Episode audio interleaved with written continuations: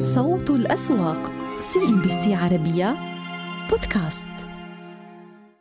مؤشر سوق دبي المالي ينهي جلسة على تراجعات بأكثر من 17 نقطة المئوية ولكن الملفت أن المؤشر لا يزال محافظ على مستوى 3400 نقطة على الرغم من هذه التراجعات. اليوم التي طالت المؤشر يعني جاءت مبررة بكل ما يدور في الأسواق العالمية. كنا شاهدنا تراجعات كانت جماعية على الأسواق العالمية. بدأناها من التداولات في المنطقة الأسيوية لأن هذا أول أسبوع أو أول جلسة في الأسبوع تبدأ فيها تداولات المؤشرات العالمية. كذلك تلتها تراجعات في المؤشرات الأوروبية. الأوروبية. حتى العقود الآجلة للمؤشرات الأمريكية كانت على تراجعات ونذكر بأن إغلاقات الأسبوع الماضي يوم الجمعة كانت على تراجعات حادة. يعني الداو جونز أنذاك فقد مستويات أو فقد ألف نقطة في التداولات يوم الجمعة الماضي بنهاية الأسبوع. اليوم على ما يبدو النشاط في دبي جميعه مصحوب على مكاسب فقط لدينا الإثمار الذي يرتفع بالحدود القصوى. هذا السهم استحوذ على أكثر من 20 مليون سهم. الملفت اليوم إعمار كذلك لا تزال عليه عملية جني أرباح بواحد في المئة. يعني أعمار قصة ثانية يعني كنا نتحدث التفاعل السهم مع آخر التطورات المتعلقة بالشركة. نتحدث عن استحواذ على دبي كريك هاربر بنسبته 100% كذلك بيع صفقة أو بالنسبة لصفقة بيع منصة المنصة الإلكترونية نمشي وكذلك بالنسبة لآخر التطورات فيما يخص إلغاء الحد الأدنى للتداولات بالنسبة للأجانب. كنا شاهدنا كل هذه التفاعلات على سهم إعمار بعد أن وصلنا إلى مستويات كانت هي الأعلى منذ أكثر من ثلاث أشهر. ولكن يعني على الرغم من هذه التراجعات السهم لا يزال محافظ على مستويات فوق الست دراهم. يعني تداول فوق ست دراهم الآن وأربعة فلوس. وتراجعنا من مستويات ست دراهم وعشرين فلس خلال الأسبوع الماضي بعد أن وصلنا إلى هذه المستويات. اليوم كذلك لدينا بعض التراجعات على بعض أسهم القطاع العقاري الاتحاد العقاري اثنين ونصف النقطة ديار والخليج للملاحة كذلك من ضمن هذه القائمة. سهم الإثمار يترأس قائمة الأكثر ربحية بالحدود القصوى مثل ما أشرنا سابقا. دبي الوطنية للتأمين أرامكس من ضمن قائمة الأكثر ربحية يرتفع بقرابة الأربعة في المئة للمرتبات ودار التكافل من ضمن هذه القائمة. أما بالنسبة لي التراجعات فقد طالت صناعات ب 10% تكافل الإمارات ديال الاتحاد وسلام البحرين كذلك من ضمن هذه القائمة. ننتقل الآن إلى مؤشر فوتسي أبو ظبي الذي يتراجع بأكثر من واحد في المئة. في أبو ظبي نفقد مستويات العشرة آلاف نقطة. يعني كنا يعني استقرينا فوق هذه المستويات وعلى مدار الأسبوع. ليس الماضي ولكن الذي سبقه كنا شاهدنا مستويات قياسية عدنا ولمسناها في أبو ظبي بعد أن وصلنا عشرة آلاف. و300 نقطة. اليوم نعود ونفقد مستويات العشرة آلاف بعد أن استقرينا عندها يعني عند فترة طويلة بعد أن وصل المؤشر إلى هذه المستويات. بفعل هذه الضغوط بدأنا فعليا تداول عند عشرة آلاف نقطة ولكن أنهينا الجلسة بأكثر من 100 نقطة فقدناها اليوم وهذه التراجعات الآن بالنسبة لمؤشر فوتسي أبو ظبي. ولكن على ما يبدو كان يعني النشاط مصحوب ببعض المكاسب. الضغوط كانت واضحة تحديدا. إن تحدثنا عن القطاع البنكي وأبرز قياديات السوق يعني من الأكبر وزنا. أبو ظبي الأول هو كان الضاغط الأكبر اليوم على المؤشر. ولكن Multiply كانت على قائمة النشاط مصحوبة بمكاسب 2% استحوذت على 60 مليون سهم. اليوم Q Holding ب 9 في المئة من المكاسب. Fertiglobe 17 نقطة دانة غاز في المئة. أدنوك لتوزيع 2.5 النقطة المئوية يعني شاهدنا تفاعل ربما دنا غاز لارتفاعات أسعار النفط التي عدنا وشاهدنا عليها مكاسب. ربما المؤشرات الخليجية الأخرى تفاعلت مع الارتفاعات التي شاهدناها على أسعار النفط. لا تزال مستمرة خام برنت فوق مستويات ال 100 دولار. لا نزال محافظين على هذه المستويات. تحديدا الآن الأسواق الطاقة تسعر فيما يخص تصريح تصريحات وزير الطاقة السعودي الفترة الماضية والذي أشار بأنه إن تمت بالنسبة آه، إن كانت حاجة لتخفيض الإنتاج سوف يتم تخفيض الإنتاج من قبل منظمة أوبك والحلفاء من الخارج. ولكن يعني هذا مخاوف شح المعروض داخل السوق أعطت هذا الزخم للارتفاع ومستمر معنا على ما يبدو بالنسبة لأسعار النفط المستمرة. في الارتفاعات. Q Holding هذا السهم يترأس قائمة الأكثر ربحية في أبو ظبي اليوم ب 9 نقطة. Easy Lease رأس الخيمة للإسمنت الأبيض رأس الخيمة للدواجن. أبو ظبي لبناء السفن. أما التراجعات فقد طالت ميثاق بقرابة 6% سوداتيل Chimera لدينا ADC Acquisition تراجعات ب 3% وأبو ظبي الأول هذا ما تحدثنا عنه سابقا يعني نتحدث عن تراجعات في المئة. نتداول ما دون ال 20 درهم اليوم 19 درهم و20 160 فلس بالنسبة لأبو ظبي. وأبرز الضغوط كانت عليها اليوم في أبو ظبي. صوت الأسواق CNBC عربية بودكاست.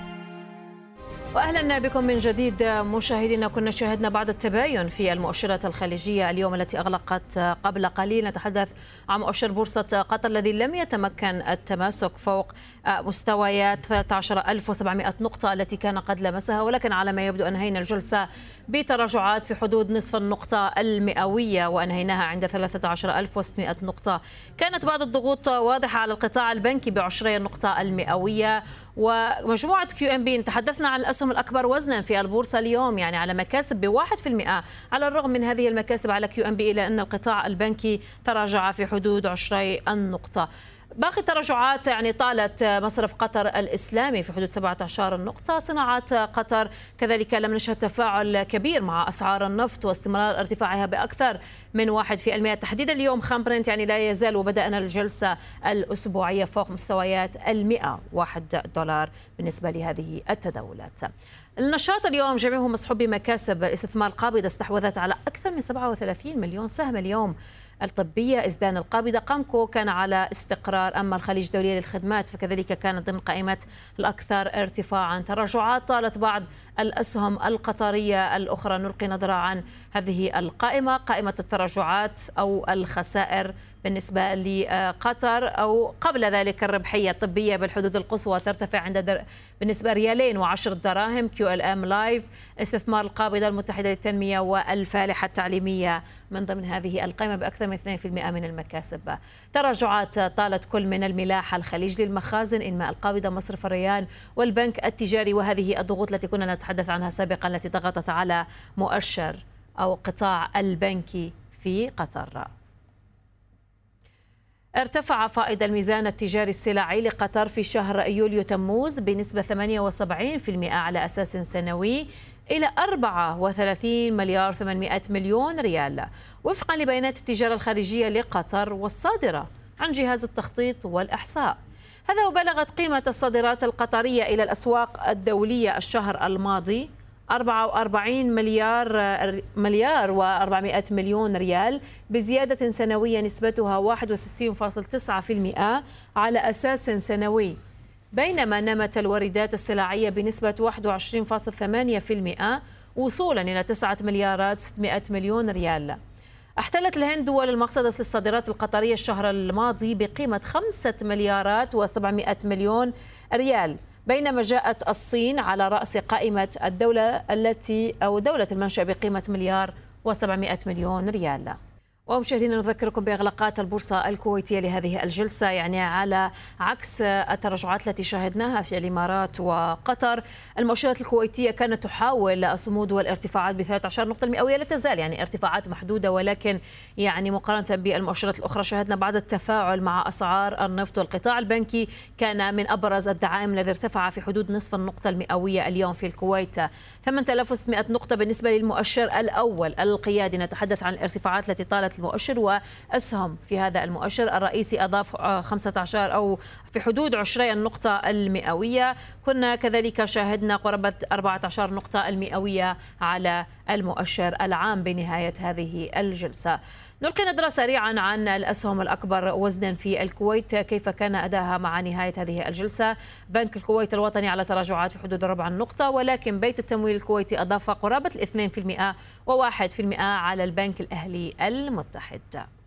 ونبقى في الكويتين. قرر مجلس مفوضي هيئة أسواق المال الكويتية إدخال حزمة من الإضافات التشريعية والتعديلات تتعلق بضوابط التمويل المستدام وتعزيز ثقافة الحوكمة البيئية. والمجتمعية والاقتصاد.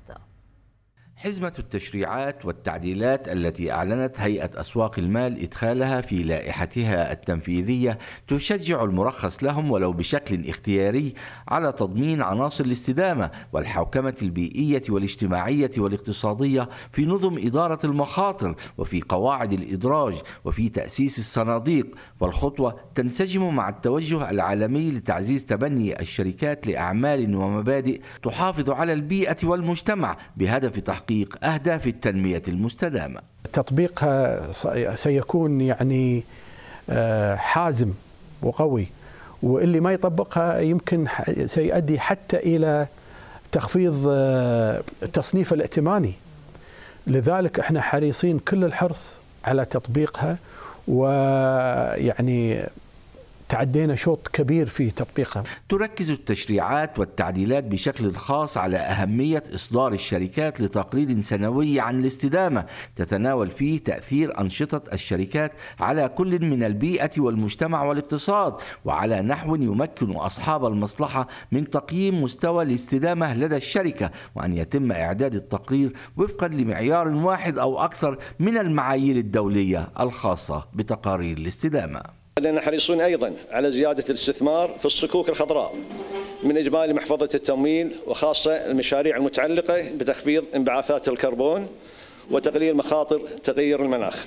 وتمتد التعديلات إلى أنظمة الاستثمار الجماعي وتضمنت تعريفا للصندوق المستدام باعتباره نوعا جديدا يضاف إلى قائمة الصناديق الاستثمارية التي تصنف حسب أنشطتها وأن الصندوق المستدام هو الذي يتبنى مبدأ أو أكثر من مبادئ الاستدامة والحوكمة البيئية والاجتماعية.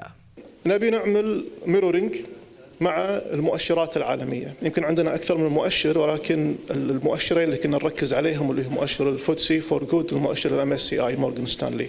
أصبحت معايير الحوكمة البيئية والاجتماعية وحوكمة الشركات ESG عنصرا أساسيا في تقييم الشركات حول العالم وتواجه المصارف والشركات المدرجة في الكويت تحديا للوفاء بهذه العناصر لكن دخول هيئة أسواق المال على خط ال ESG ودعوتها إلى تبنيها يكاد يحولها من خيار تتبناه الشركات لتحسين صورتها إلى متطلب من متطلبات الإدراج وشرط من شروط البقاء. البقاء والنجاح. أسامة رشيد CNBC عربية الكويت.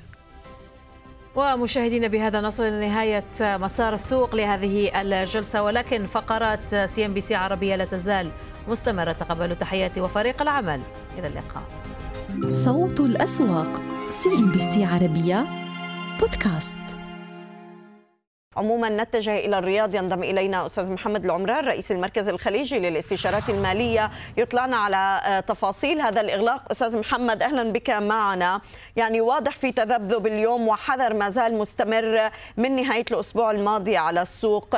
وإن كان في بعض آه، يعني اقتناص لمستويات سعرية لعدد من الأسهم. آه، استمرار الحذر المرهون برفع أسعار الفائدة برأيك هل سيمتد أثره بشكل مطول على السوق؟ السوق السعودي؟ آه، بسم الله الرحمن الرحيم. فعلا العوامل الخارجية ما زالت تؤثر على تحركات السوق السعودي وتحديدا فيما يتعلق بأسعار الفائدة الأمريكية وتأثيرها على بقية الأسواق العالمية بما فيها السوق السعودية. آه، يعني السوق السعودي لنا عدة جلسات نحاول آه، أن نحقق مزيد من المكاسب لنا ستة أسابيع تقريبا. من آه، تحقيق أو مسار صاعد. كسبنا فيه تقريبا 1600 و 1700 نقطة. لكن آخر ست سبع جلسات في نوع من الثبات يعني قرب أعلى المستويات. يعني نحاول إن نصعد فوق 12700 لنا عدة جلسات. لم نستطع. السوق يحتاج إلى محفزات جديدة. لم تأتي هذه المحفزات. ثم أتت آه، يعني تصريحات السيد باول رئيس الفدرالي الأمريكي نهاية الأسبوع الماضي اللي في الحقيقة يعني أعطت صورة سلبية على الأسواق الأمريكية والأوروبية واليوم يعني بدأ السوق السعودي بارتفاعات جيدة يعني أكثر من 50 أو 60 نقطة لكن مع الأسف كل هذه المكاسب يعني تبخرت في آخر ساعة ساعتين تقريبا من التداولات ودخلنا نقدر نقول في عمليات جني أرباح وعند الإغلاق في مزاد الإغلاق أيضا شفنا كيف الضغط على البيع وبالتالي أغلقنا عند نفس نفس نقطة الافتتاح تقريبا وضاعت جميع المكاسب اللي حققها السوق في بداية الجلسة بسبب طبعا عوامل خارجية أنا أشوفها بالدرجة الأولى يعني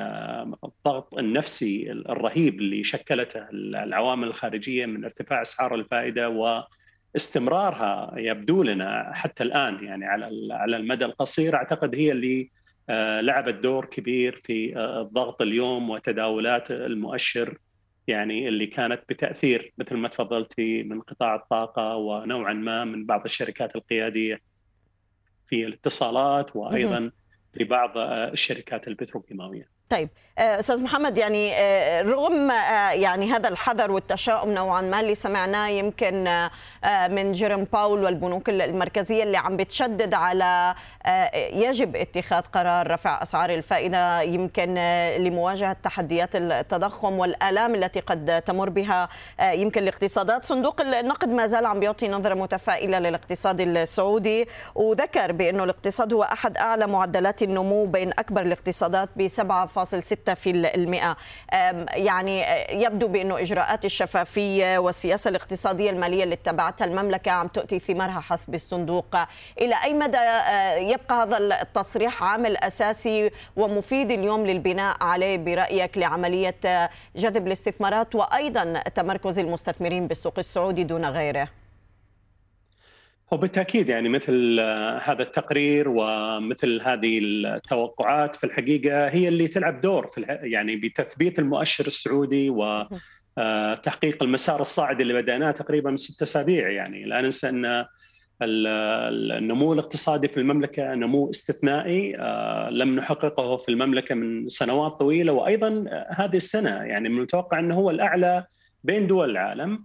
وأيضا إذا نظرنا إلى التضخم والنمو الحقيقي للمملكة باحتساب التضخم أيضا هو في أعلى مستوياته وهو الأعلى بين دول العالم.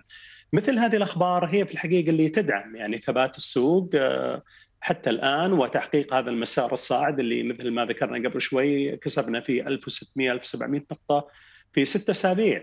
لكن آه، يعني المهم ولا ننسى أيضا هناك عامل آخر نمو ربحية الشركات آه، ميسه في الربع الثاني. أيضا هو داعم إيجابي للسوق المالية السعودية. لكن كل هذه الأخبار يعني آه، يعني مع الأسف على الرغم أنها إيجابية لكن العوامل الخارجية من مخاوف ارتفاع الأسعار الفائدة وتأثيرها على الأسواق المالية المتقدمة لعبت دور بشكل غير مباشر ومباشر بالضغط على السوق المالية السعودية لكن يظل هذا الضغط إلى الآن محدود نسبيا. يعني صحيح ان نزلنا ب 3000 نقطة خسائر وعوضنا الآن 1600 نقطة لكن السوق نقدر نقول متفائلين مع حذر. يعني هذه الصفة اللي نطلق عليها الآن على تحركات السوق المالية السعودية لأن ما زال في حذر شديد ومخاوف من دخولنا بعمليات جني أرباح بضغط من عوامل خارجية بالدرجة الأولى. آه وبالتالي هذه هي الوضع نقدر نقول. في تفاؤل صحيح لكن هناك أيضا في الجانب الآخر حذر شديد وهذا ما يفسر عمليات جني الأرباح اللي شهدتها السوق. خلال جلسة هذا اليوم. طيب اليوم إحنا نظرتنا آه، يمكن ستبقى مركزة أكبر على الشركات اللي عندها آه، تكلفة تمويل أعلى. أستاذ محمد وفقا لقرارات الفائدة وارتفاعها. آه، لكن برأيك يعني بشكل عام إلى أي مدى ستعيد الشركات اليوم يمكن قراراتها بناء على تكلفة التمويل أيضا اللي رح تنعكس على حجم التوزيعات إذا ما كانت بفترة الربع الثاني إلى أي مدى مدى هذا القرار ممكن يكون بفترة الربع الثالث للشركات المدرجة؟ هو في الحقيقة معظم الشركات اللي أنا أشوفها استعدت لمثل هذا الأمر وبعضها كان متوقعها مسبقا بعضها اللي كان عنده سيولة فائضة عن الحاجة قام بسداد مبكر للديون محاولة لتخفيف تكلفة التمويل عليها. آه، المهم في مثل هذه الحالة أن الشركات اللي عندها أرباح من أصولها تغطي تكلفة الاقتراض هذا في وضع جيد للشركات. لكن المشكلة أن لو كانت تكلفة التمويل أعلى من العائد على الأصول آه، اللي تدرها الشركات. هذا معناه أن الوضع صعب وحيستمر صعب لأن الشركات ليس لديها قدرة آه، في آه، يعني انها تجني إيرادات كافية أو أرباح تغطي تكلفة التمويل. وهذا ينطبق في الحقيقة على عدد قليل من الشركات. يعني يمكن حوالي يعني نقدر نقول 30 أو 40 شركة من أصل حوالي 200 شركة مدرجة في السوق، مما يعني إن الصورة العامة للشركات تظل جيدة وما زال إلى الآن الشركات يعني محافظة على يعني أدائها بالرغم من ارتفاع تكلفة التمويل عليها. بدليل إن الطلب على التمويل هو أساسا في ارتفاع. يعني آخر تقرير صدر من البنك المركزي يوضح إن الطلب على القروض والتمويل بشكل عام في المملكة من قبل البنوك السعودية طبعا زاد بأكثر من 10% تقريبا على أساس سنوي وهذا يوضح ان ما زال في طلب على الرغم من ارتفاع أسعار الفائدة. وهذا يوضح إن الربحية ما زالت جيدة بالمجمل طبعا أتكلم. لكن طبعا في تباين في شركات آه، تقدر تتعامل مع هذا الوضع بشكل احترافي. ولكن هناك شركات في الجانب الآخر زي ما قلنا حوالي 30 أو 40 شركة أعتقد حتواجهها مشكلة أكبر فيما لو استمرت أسعار الفائدة في الارتفاع خلال المرحلة القادمة. نعم. طيب اليوم عم نراقب آه، يمكن الطبية. الشركة يعني ما زالت مدرجة حديثا بالسوق آه، أستاذ محمد وعم تتحول الخسارة يعني بأكثر من 20 مليون و700 ألف ريال. السهم اليوم تراجع بقرابة ال 11% في تداولات السوق. آه، كيف عم نفسر يعني هذه الشركات الجديدة المدرجة وتكبدها لهذه الخسائر بأول الإعلانات؟ فعلا أمر محبط أخت ميسة. يعني الشركة مثل ما تفضلتي أدرجت حديثا من حوالي ستة شهور كان سعر الاكتتاب على ما أتذكر 82 ريال. اليوم تداولت ب 46 أو 47 ريال. يعني إحنا نتكلم عن خسارة بالنصف تقريبا من سعر الاكتتاب. والمؤكد الآن أن ما حد ربح. آه، كل اللي دخلوا في الاكتتاب وكل من تداول السهم من يوم الإدراج إلى هذه اللحظة آه، خسروا في الحقيقة لأن اليوم أيضا هو يعتبر أدنى تاريخي في الست شهور هذه الأخيرة. الكاسب الوحيد هو اللي باع يعني في الاكتتاب و يعني نقدر نقول المساهمين الأساسيين، أمر محبط في الحقيقة، المشكلة مين؟ بتحقيق خسارة أيضا في انخفاض في في الإيرادات وهذا يوضح أن الشركة كان من الأساس تقييمها كان غلط في غلط. وبالتالي آه، حتى الآن الشركة يعني آه، تحقق خسائر على الرغم انها أدرجت حديثا وهذا يضع أكثر من علامات استفهام حول آه، صلاحية بعض الشركات الادراج لأن مو كل الشركات اللي أدرجت سيئة في بعضها يعني أدرجت حديثا صحيح لكنها قدرت تحقق نمو في ايراداتها وفي أرباحها. لكن المشكلة في بعض الاستثناءات ومن ضمنها طبعا شركة طبية اللي بالحقيقة النتائج مخيبة آه، للأمال وأيضا أداء السهم مخيب أكثر من آه، يعني آه، النتائج نفسها. وبالتالي يعني صدمة كبيرة إن نشوف سهم أدرج حديثا يخسر حوالي نصف قيمته لأسباب لا أحد يعرف لماذا حدثت. وهذا السؤال نوجهه إلى الجهات المنظمة الريجليترز في المملكة حول السماح بمثل هذه الشركات صحيح إنها مدرجة ولكن أيضا هي شركات حديثة يعني آه، نعم. لم تثبت جدارتها بعد وبالتالي الضحية هم من دخلوا في الاكتتاب وأيضا الضحية الآخرين من تداولوا بالسهم بعد الإدراج. طيب بالمقابل إحنا عم نشوف إعلان النتائج أستاذ محمد آه، آه، يعني حتى الآن تقريبا من نهاية الأسبوع الماضي انتهت فترة إعلان النتائج للربع الثاني. بقي تقريبا أكثر من 20 شركة غير معلنة عنا 52 شركة مسجلة خسائر. 89 شركة تراجعت الأرباح و105 شركة كانوا حققوا الأرباح. رأيك حتى الآن بتأثير النتائج وانعكاسها طبعا على السوق وإلى أي مدى رح نشوف آه، آه، يعني فترة الربع الثالث آه، قدرة الشركات على تقليص هذه الخسائر؟ طبعا بالمجمل في نمو في الأرباح يعني من الشركات القيادية نقدر نقول بالدرجة الأولى لكن طبعا التباين هذا طبيعي وموجود لكن فعلا بدينا نلاحظ آه، يعني تأثر بعض القطاعات ومن ضمنها طبعا قطاع التجزئة بالتحديد لأن عنده كان انخفاض كبير آه، سنوي في في الأرباح وبعضها أيضا بالإيرادات يعني. وهذا يوضح إن الإنفاق الإنفاق الاستهلاكي بدأ يتأثر سلبا في ظل آه، يعني هذه الأوضاع. وتأثير ذلك بشكل واضح كان على الشركات الصغيرة وبعض الشركات المتوسطة وتحديدا في آه، الشركات اللي تعتمد على التجزئة بالدرجة الأولى، الشركات اللي تعمل بالتصدير أو الشركات الصناعية بشكل عام هي في وضع أفضل بكثير وما زالت تحافظ على نمو إيراداتها ونمو أرباحها بشكل جيد، صحيح أن يمكن بعضها في تباطؤ لكن بالمجمل في نمو سنوي وهذا هو المهم يعني في مثل هذه الظروف. نعم. آه المحبط آه ميسا أن في على الرغم من التسهيلات اللي ال regulators أو المنظمين اللي قاموا فيها ب آه توقيت الإعلانات لكن إلى الآن نشوف عدد كبير في الحقيقة من الشركات اللي لم تتمكن من إعلان نتائجها خلال الفترة المحددة وهذا أمر محبط وفي الحقيقة يعني يضع أكثر من علامة استفهام لأن كل التسهيلات وجدت وإحنا نتكلم عن نتائج فصلية غير مدققة. يعني المفروض أن الشركات تلتزم مسبقا ويكون أيضا مستعدة مع مراجعين حساباتها ومع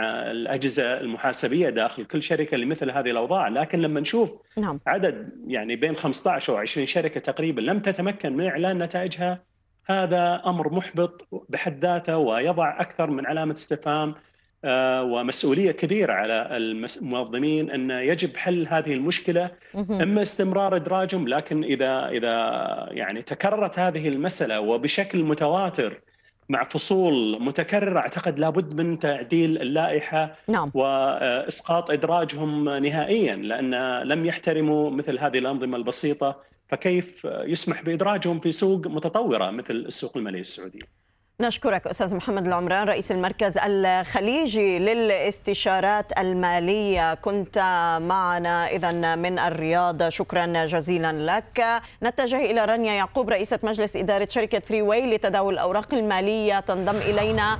أهلا بك معنا رانيا. قبل ما أتحدث صراحة عن السوق بدي ألتقط الكلمات الأخيرة اللي سمعناها من لقاء وزير المالية بأنه نهاية أكتوبر قد نشهد عملية آه، يعني التعديلات المتعلقة بضريبة الأرباح الرأسمالية. ما المطلوب برأيك ضمن هذه التعديلات؟ وهل سنرى نسخة جديدة حقيقية يعني يرضى بها المستثمر آه، بالنسبة لضريبة الأرباح الرأسمالية؟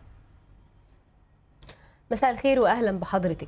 في الحقيقة خليني أقول إن أنا سعيدة إن حضرتك بدايتي الحوار النهارده من هذه النقطة الهامة لأن آه، معالي وزير المالية ألمح في تصريحاته ل CNBC إن آه، الضريبة تم الجلوس مع المعنيين في في سوق المال. وخليني أقول إن في الحقيقة فعلا تم المشاورات مع العاملين في سوق المال أو الجهات المتخصصة في سوق المال واللي ألمحت خلال هذه الجلسات عشان نبقى واضحين إلى سلبية هذه الضريبة بكل المقاييس وإن إحنا شايفين إن حتى الدول المنافسة لينا ما بتطبقهاش وإنها هتفقد الدولة المصرية أو السوق المصري ميزة تنافسية كبيرة جدا وقدرة على جذب المستثمر الأجنبي الراغب بالشراء والدخول في سوق المال المصري.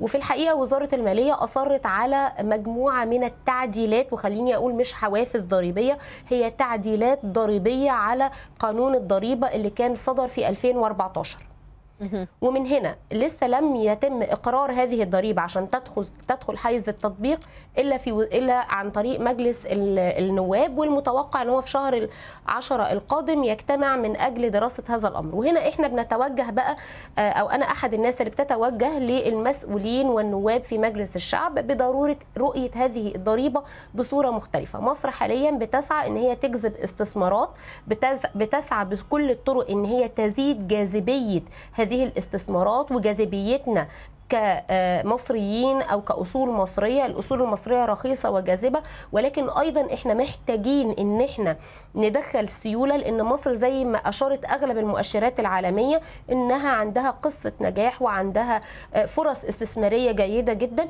فبالتالي وجود مثل هذه الضريبة هو طارد للاستثمار وده أمر يعني تم إثباته على مدار سنوات من 2014 لغاية النهارده. وبالتالي أنا أتمنى إن يتم تأجيل هذه الضريبة أو إلغائها والعودة للعمل بضريبة الدمغة اللي كان السوق المصري بيتقبلها بصورة كبيرة. وخلال وضريبة الأرباح الرأسمالية عشان برضو نقفل هذا الباب بصورة كاملة هي ضريبة للأسف هتهدر على الدولة في هذا العام والعام المقبل وغيره. إيراد كان المفروض يكون موجود لأن أغلب المحافظ محققة خسائر محافظ الأفراد محققة خسائر وبالتالي هيتم ترحيل هذه الخسائر ثلاث سنوات. يعني بدل ما كنا بناخد النهارده ضريبة زي ضريبة الدمغة بعد ارتفاع أحجام التداول كانت مضمونة على البيع والشراء وهي بنسبتها اللي كانت موجودة نص في الألف مش أكتر ولا أقل في الحقيقة الأمر ده أصبح النهارده بيهدر على الدولة. نعم. طيب آه يعني آه واضح إنه الآن حنشوف استراتيجية مختلفة أستاذة رانيا. بالسؤال للوزير حول آه يعني تخارج المستثمرين الأجانب من السندات واللي أعطانا الرقم فيها ب 22 مليار دولار حتى الآن. قال إذا رجعت الاستثمارات فاهلا وسهلا. إذا لم تعود يعني يبدو بأن الحكومة عم بتعول على عملية طرح الأصول أمام المستثمرين آه لجذب الاستثمار الأجنبي. هل ستكون عملية الطروحات كافية برأيك يعني لتعويض هذا التخرج اللي حصل من قبل الأجانب؟ بالطبع. خليني أقول لحضرتك إن برضو سيادة الوزير من حوالي شهرين ألمح إن مصر كانت بتعتمد على الأموال الساخنة التي تضخ في السندات والأذون. وهذا الأمر كان ليه سلبية كبيرة جدا علينا في ظل المتغيرات العالمية وفي ظل المخاوف العالمية واتجاه الاقتصاد الأمريكي إلى رفع الفايدة وبالتالي هروب هذه الأموال. مش من مصر بس ولكن أيضا من الأسواق الناشئة. وإن بعد هذا الإعلان إن إحنا بصدد تغيير رؤيتنا واستراتيجيتنا كمصريين في فكرة إن إحنا محتاجين نجذب ال ال الأموال الخاصة بالاستثمار الأجنبي المباشر آه عايزين آه أموال حقيقية تضخ في الاقتصاد وتبتدي تشاركنا في اقتصادنا اللي بيمثل فرص جاذبة جدا وده اللي إحنا شفناه يمكن منذ الربع الأخير من العام الماضي. كم من عروض الاستحواذ بتتم بصورة تقريبا أسبوعية. في جاذبية كبيرة جدا للأصول المصرية. في تعديلات أيضا بتقوم بها الحكومة المصرية وهي واضحة بصورة كبيرة في السياسات النقدية وأعتقد أيضا السياسات المالية. وما زلنا بننتظر أنا بقى من وجهة نظري بعض المحفزات زي مثلا في سوق المال محفزات لطرح الشركات في البورصة وبالذات شركات القطاع الخاص اللي إحنا عايزين نزود نسبة مشاركتها وعايزين نحافظ على هذا القطاع بيعمل بمعدلات التشغيل الحالية. عايزين أيضا بعض المحفزات الضريبية والجمركية من لجذب المستثمرين وخاصة الاستثمار الأجنبي المباشر. نعم.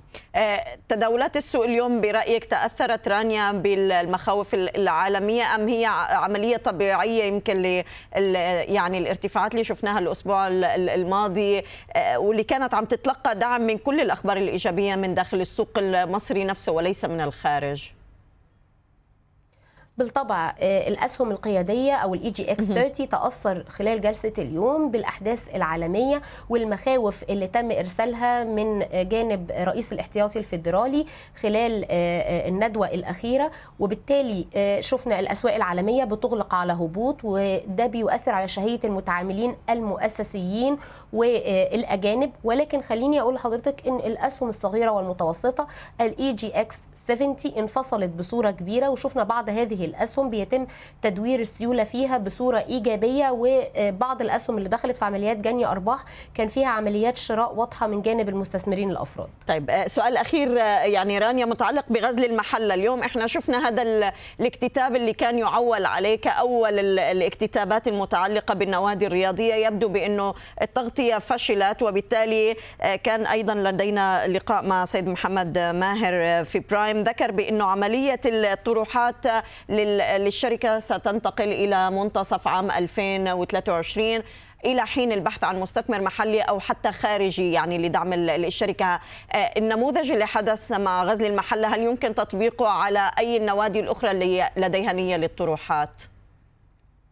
بالطبع لا لأن في الحقيقة توقيت الطرح نفسه والطرح نفسه كان ممكن يكون كان في مشكلة في تحديد القيمة العادلة في قيمة الطرح في ال ال ال النادي نفسه ولكن ده لا يعتبر مؤشر على الطروحات الخاصة بالقطاع الرياضي. القطاع الرياضي عندنا في مصر قطاع واعد جدا عندنا نوادي كثيرة جدا ليها قيمة كبيرة جدا وهتستفيد من الطرح في البورصة. فبالتالي هذا الطرح لا يعتبر مقياس لما سيؤول عليه الحال بالنسبة للقطاع الرياضي. إحنا منتظرين طروحات قوية في القطاع الرياضي ويمكن بنسعى إلى هذه الطروحات. مستنيين أيضا قطاعات جديدة زي قطاع التعليم قطاع الصحي محتاجين قطاع البنية التحتية. هذه القطاعات كلها قطاعات قوية جدا ذات ملاءة جيدة جدا وأعتقد أن دخول مستثمرين وطروحات في البورصة هيكون ليه عامل قوي جدا. ولكن زي ما ذكرت أن قد تكون المشكلة في الطرح نفسه مش في القطاع.